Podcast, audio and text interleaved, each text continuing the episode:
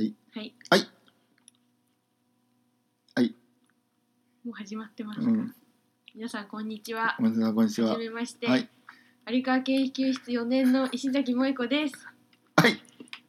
ラーメン大好きです。はい、じゃあ、えっ、と、もう石子って呼んだ方がいいんだよね。はいなんかね、じゃあさっきもさ、猫さん、猫さんっていうのが出てこない。はい岩橋って出てこないんだよ、多分。なんか言ってましたで、ね。猫さんって本名なんだったっけみたいな話なん岩橋だよね。さもう石子った方が早いですね。ははいい。ん。石子ちゃんです。。はい。で、えっと、まあ、石子さんはですね、は石子ちゃんはって言ったらいいですかね、えっとはい、愛着、はい。ね、愛着の研究をあのしたいっていう話だったんで、一番初めはね。すね。なんで？あーなあそうなんです私は、えっと愛着やりたいと思ったきっかけが、あの大阪の、うん。あの若いお母さんが、うん。こう1歳の男の子と3歳の女の子を、うん。こう暑い中マンションに放置してそのネグレクトで亡くなっちゃったあの事件が本当にちょっとショッキングでその事件をうん。聞いてからうん。なんかなんだろうこのお家の人だけの問題じゃないなっていうのを事件を調べてるうちに思ってうん。でなんかこう社会的なところに問題もあると思ったのでうん。それをこう解決する方法はないのかなっていううんその虐待はやっぱり嫌だしうん自分もされたくないししたくないし。うん。すごいそれをなんとか改善うんしていい日本にならないかなっていう、あすごいね大きなこと考えてたね。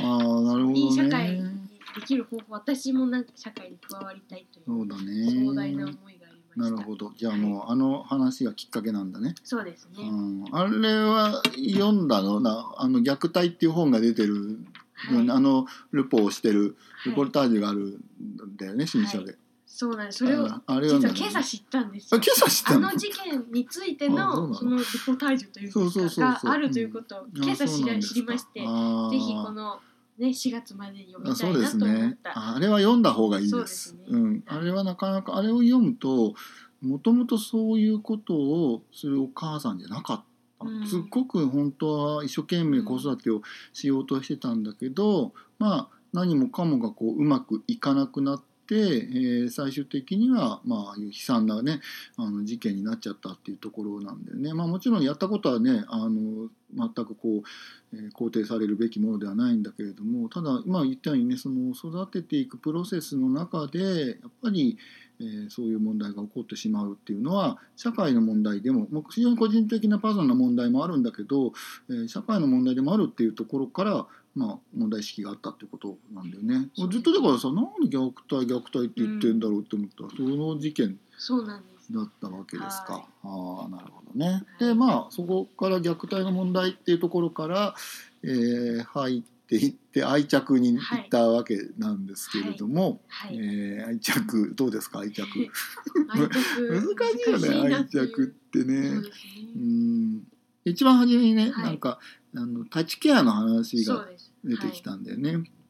であの何でもそうなんだけどさ、はいあの指導する人間は知らない領域があると、えっとまあ、それを勉強するか自分の知ってる領域に持ち込むかどっちかしかないのね。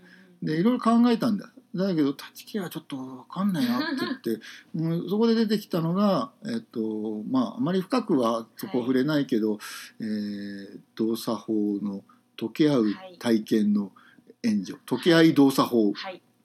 これは私知っているので、はい、あのそれ で西村ちゃんこれ、はい。こんな世界があるんだけどすはい。どうっていうところで、はい。まあ、時計移動作法でやってみようって話なんですよね。まあ、基本的に体にね、まあ、触れながらあのかんそこでのやり取り関係っていうのをねはい。スポット当てるものなんですよね。はい。であれ初めあだからちょうど1年ぐらい前なんですけど、えーじゃあ時計移動作は何かをみんなでねあのやろうって。これ2人きりでやるととても怪しまれて、そうですね。いや誤解を招くので えー、とうちの研究室全員を、はい。えー、とプレイルームで集めて、さあこれからみんなで解き合いますってやった。あれ初めてやった時は自分どうやったどうですか？とりあえず、うん先生に下手くそ下手くそって言われ、うんそうね私には優しさが足りないんだなと 思思いながらやってたんですけど、なるほどね、はい、なかなか緊張するんですよね。そうだよね。だから全部そのままなんだよね。関係性と一緒だからさはい。緊張した関係は緊張したまま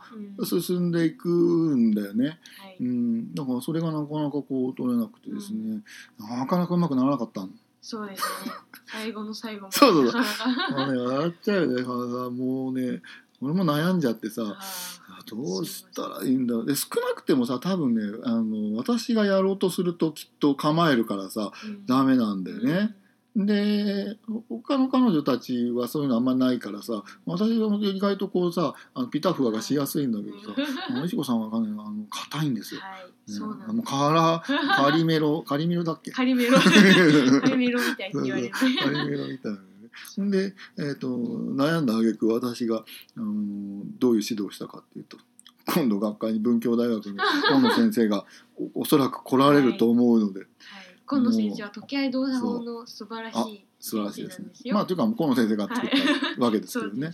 そうそうでうんと直接河野先生のところに行って、はいうんどういうこと気をつければいいか、はい指導もらってくればいいじゃないっはい、て言って突き放したんですね。で行ったんですよね。はい。あ 勇気を振り絞り、ーあの学会会場広いところで、うん。みんなの前に、先生すいませんって話しかけました。ああ。たら河野先生が「もう最近の新しい時合い動作法は」ねそれをやってそれそこから変わったんだよね。そうですね、やっぱりも開眼したよう、ね。すごかったですごいそうそうそう。なんか、あマジ、今野先生のこと好きになっちゃうって。あのねいうぐらい ややこしいんだよ。あのやたらそれ言ってさ「もうすごかったです」「河野先生すごかったです」って報告するからさ何何があったんだろうなみたいな話。でもそれがで結構それであのあの感覚がこう、はい。分かったんだよね。はいそう。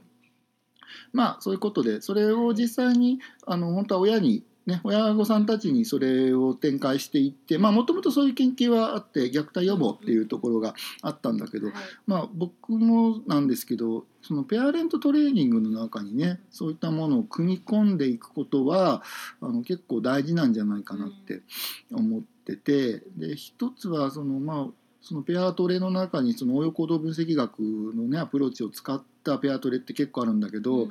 あのやっぱ即効性の観点っていうと結構時間がかかってまあこうじわじわ改善していくみたいなとこあるから親の中にやっぱドロップアウトしちゃう人も結構いてそういうのを少しこう解き合いってね、まあ割とすぐにできる、はい。すぐ子供との間の関係性何かしらこう作れるっていう点では、あのいいなっていうのがちょっと思っててでもそれも石子も考えてたから、はい。それやろうってはい。話になってたんだけどまあねことはことでなかなかそれを進めていくのが難しくて間に合わないかもしれない。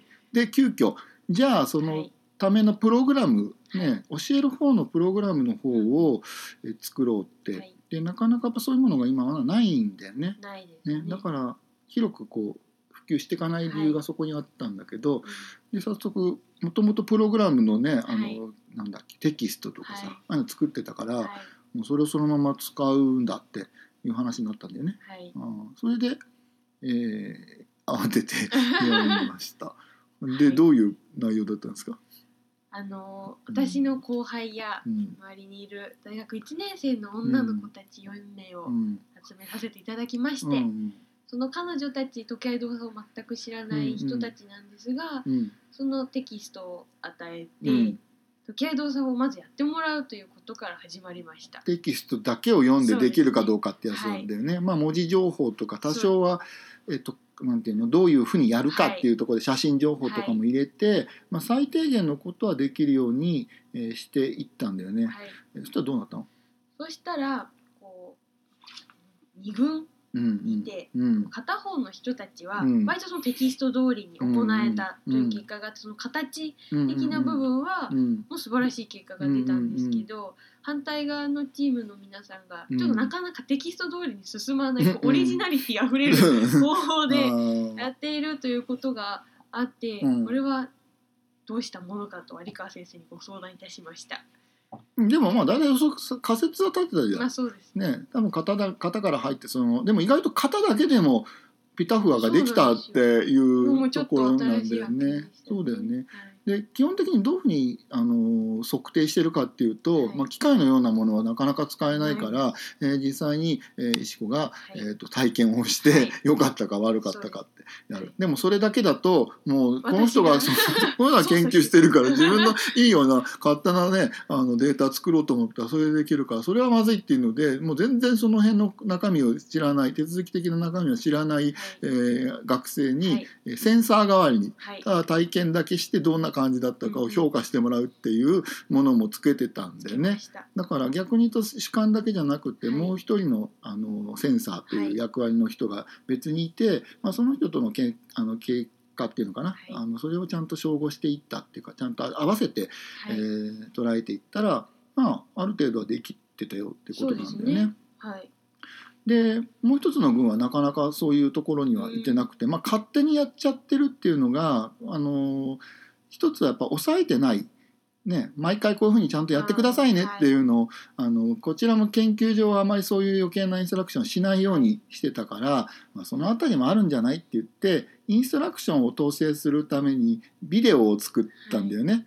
でそれは毎回見せるんだよね。毎回見せ そうそうそう。だ説から説明のとか映 DVD 像はい映像教材をそうすると毎回あその通りにやるんだって いう操作を入れていくと、その勝手にやってたはい。チームがパフォーマンスがこグッと上がってきたんだはいよね。えだけどもともとそれをやりたかったんじゃないんだよね。そうですね、うん。こう形じゃなくて、うん。こう体験の感覚的な部分をうん。上げていきたかったので、うん。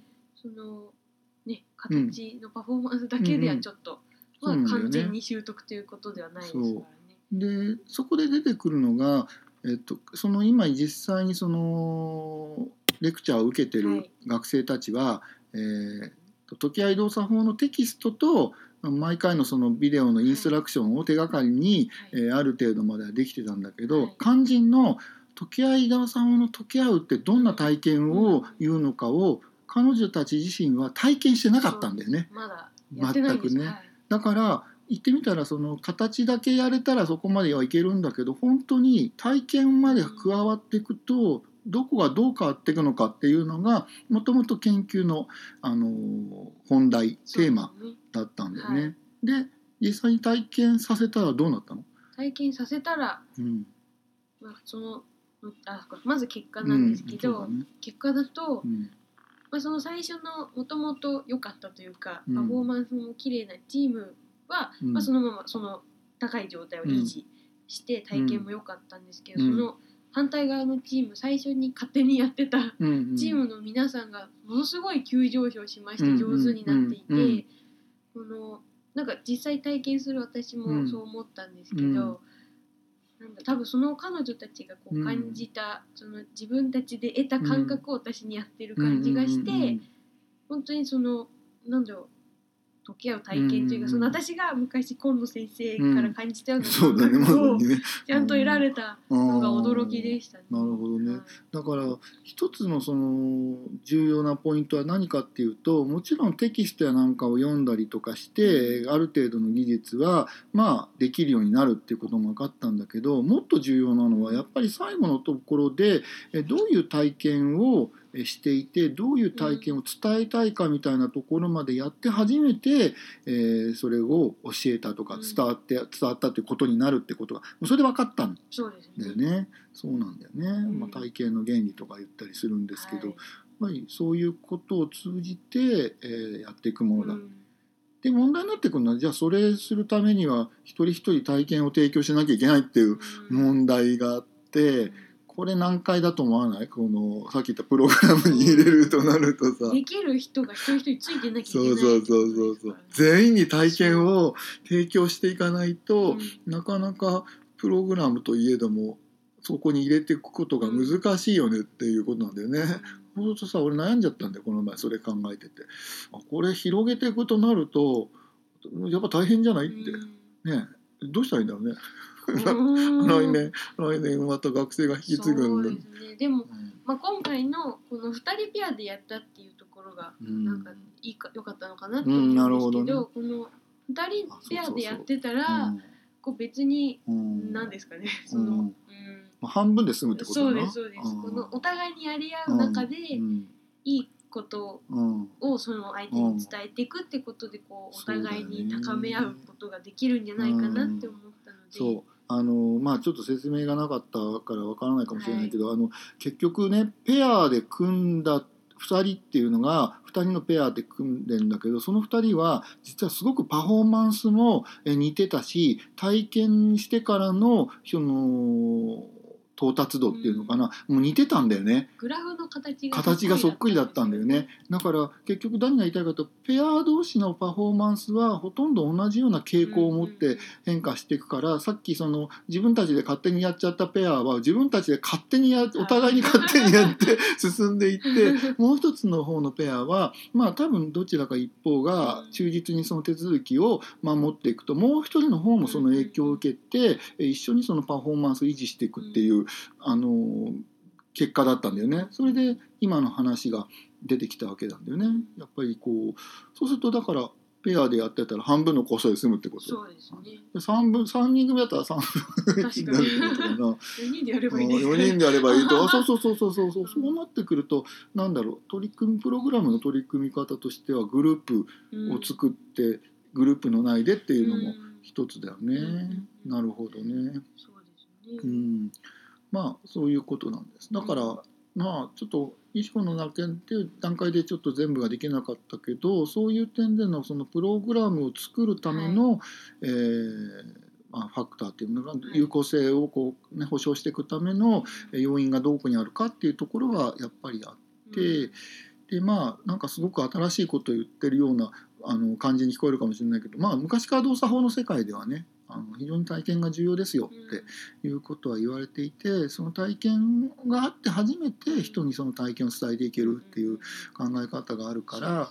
まあそれはその通りだよねっていうことだよね。うん。でさで話戻さなきゃいけないのはさ、はい。じゃあ仮にこの今の動作法の解き合う体験っていうところがそのペアレントトレーニングのようなものの中の一部にこう入っていった時は、さっき石子が言ってたようにはい。虐待は減るのかしら、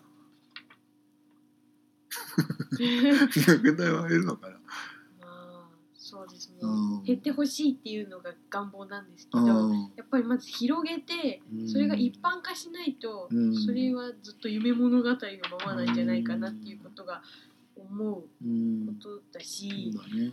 そうですね。うん。なんだろうもっと多分そのお家の人の大変さとかを世の中の人が知るべきなんじゃないかなっていうのが、その勝手な思い込みとかで今までとかうん苦しめられた人とかがたくさんいらっしゃることを私はこの研究を通うんしたので、まあそうそうそうそう。まあ一つはすごくこう気をつけなきゃいけないのはそのいろんな要素うん。社会的な要因もある。もちろん個人的な要因もあるんだけど社会的な要因も結構あってでその社会的な要因っていうのがえー逆に例えばあのしつけの問題で、えーそうした発達の問題が起こってるんだよみたいな、あの言い方をしてしまう。すごい大変な誤解なんだけど、えーそういったことが、えー、と実際にあって、でそういう評価っていうのは一つ言うとすごくそのいった子供を育ってる親にとってはあの苦痛でしかないわけなんでね。全然そんな気はなかったんだけどもしかしたら自分の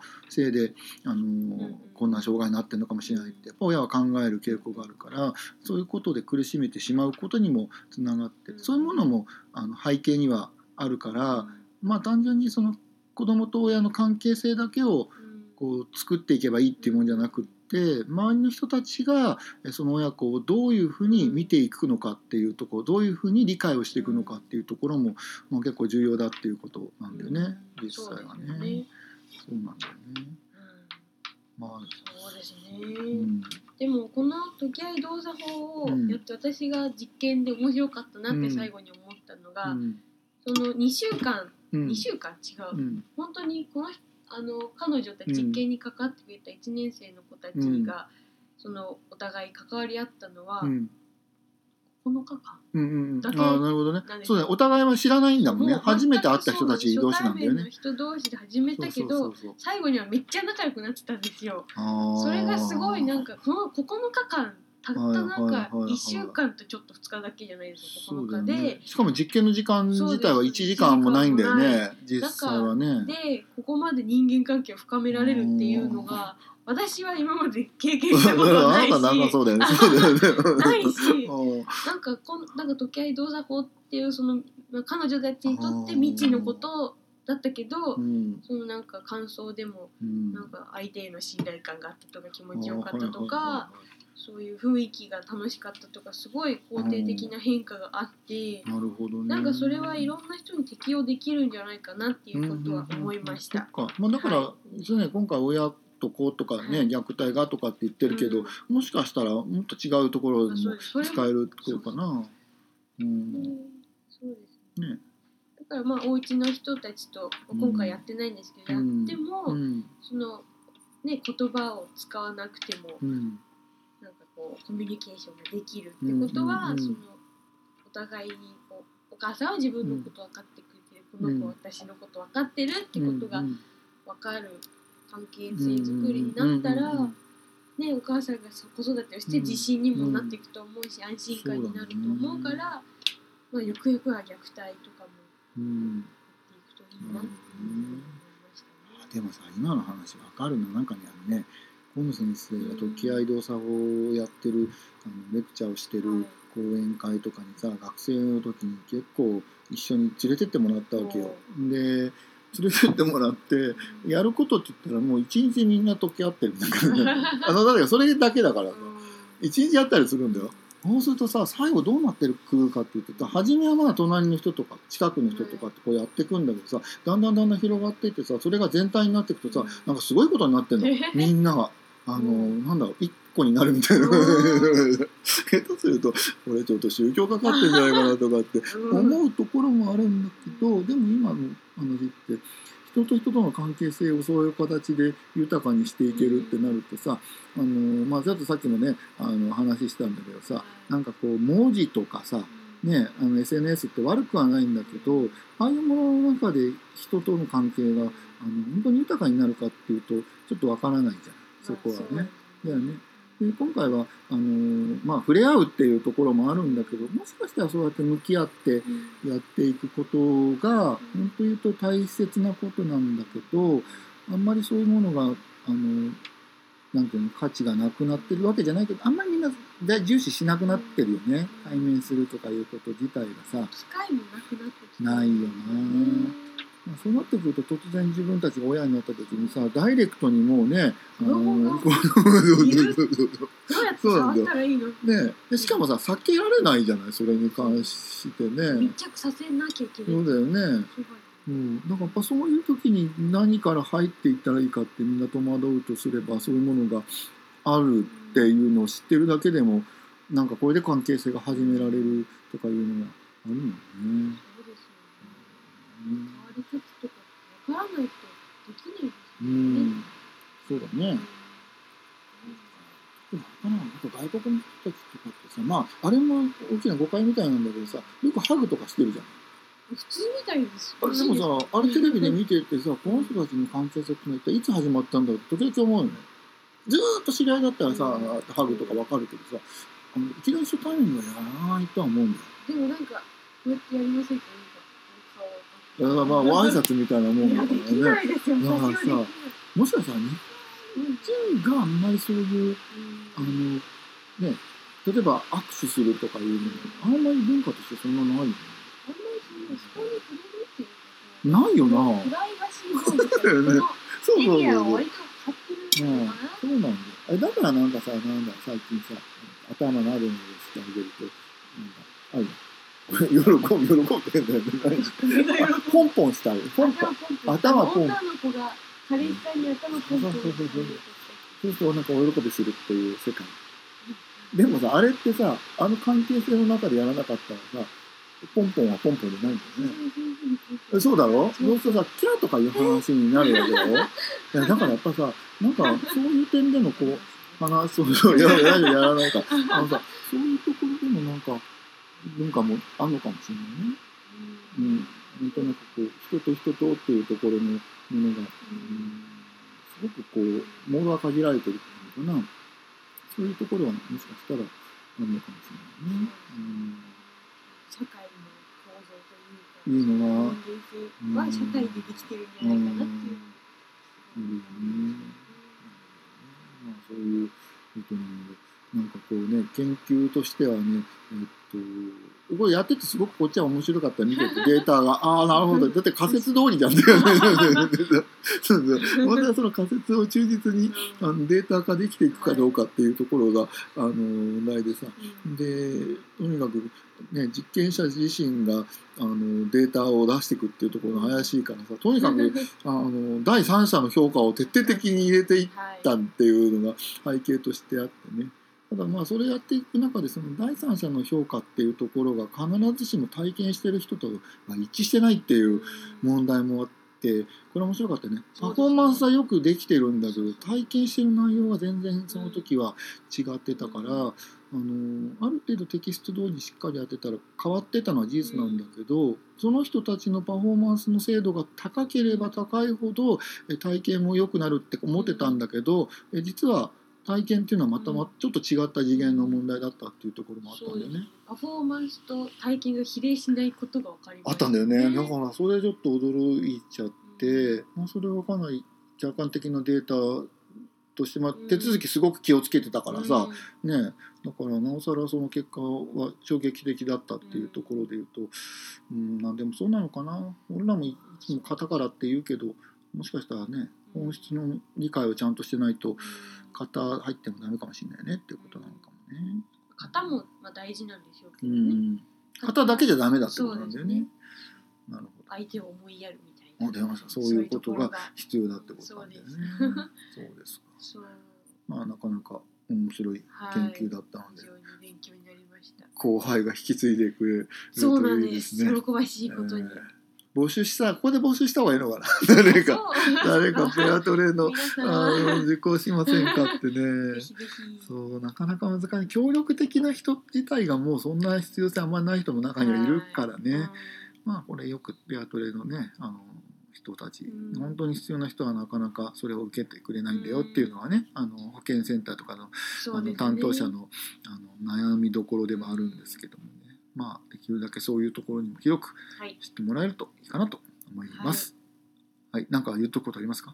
あ補ー足すること言っておくこうんとうわんかる？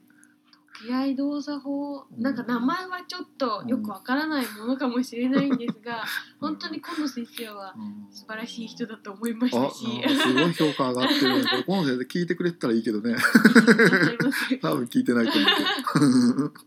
やっぱり本当になんかすごい簡単な手続きなのに、うん。のすごい大きい効果が得られるんだなっていうことがうん今回分かったので、なるほど気になった皆さんはぜひうん。時計動作法で検索。はい。もう私もしばらくやってなかったんだけどうん。今年久しぶりにやってなんかいろいろまた考えた時にさ学生の頃思い出したもんね、あそういえばあの頃あんなこと考えてたなとかね。聞い、した。た。うん、そうそう。う。んこの先生からすると何やってんだこいつっていうのを結構やってたことがあってさ。あでもまあそれはそれでね今回のデータをはい。見比べた時にね私もすごく勉強になったところでいえいえあります。ありがとうございますということではいもじゃあ大先生のお 背中が痒くなるのでやめてください。ということなんですね。はい、じゃあ、えー、石子さんでした。ありがとうございました。バイバイ。バイバイ。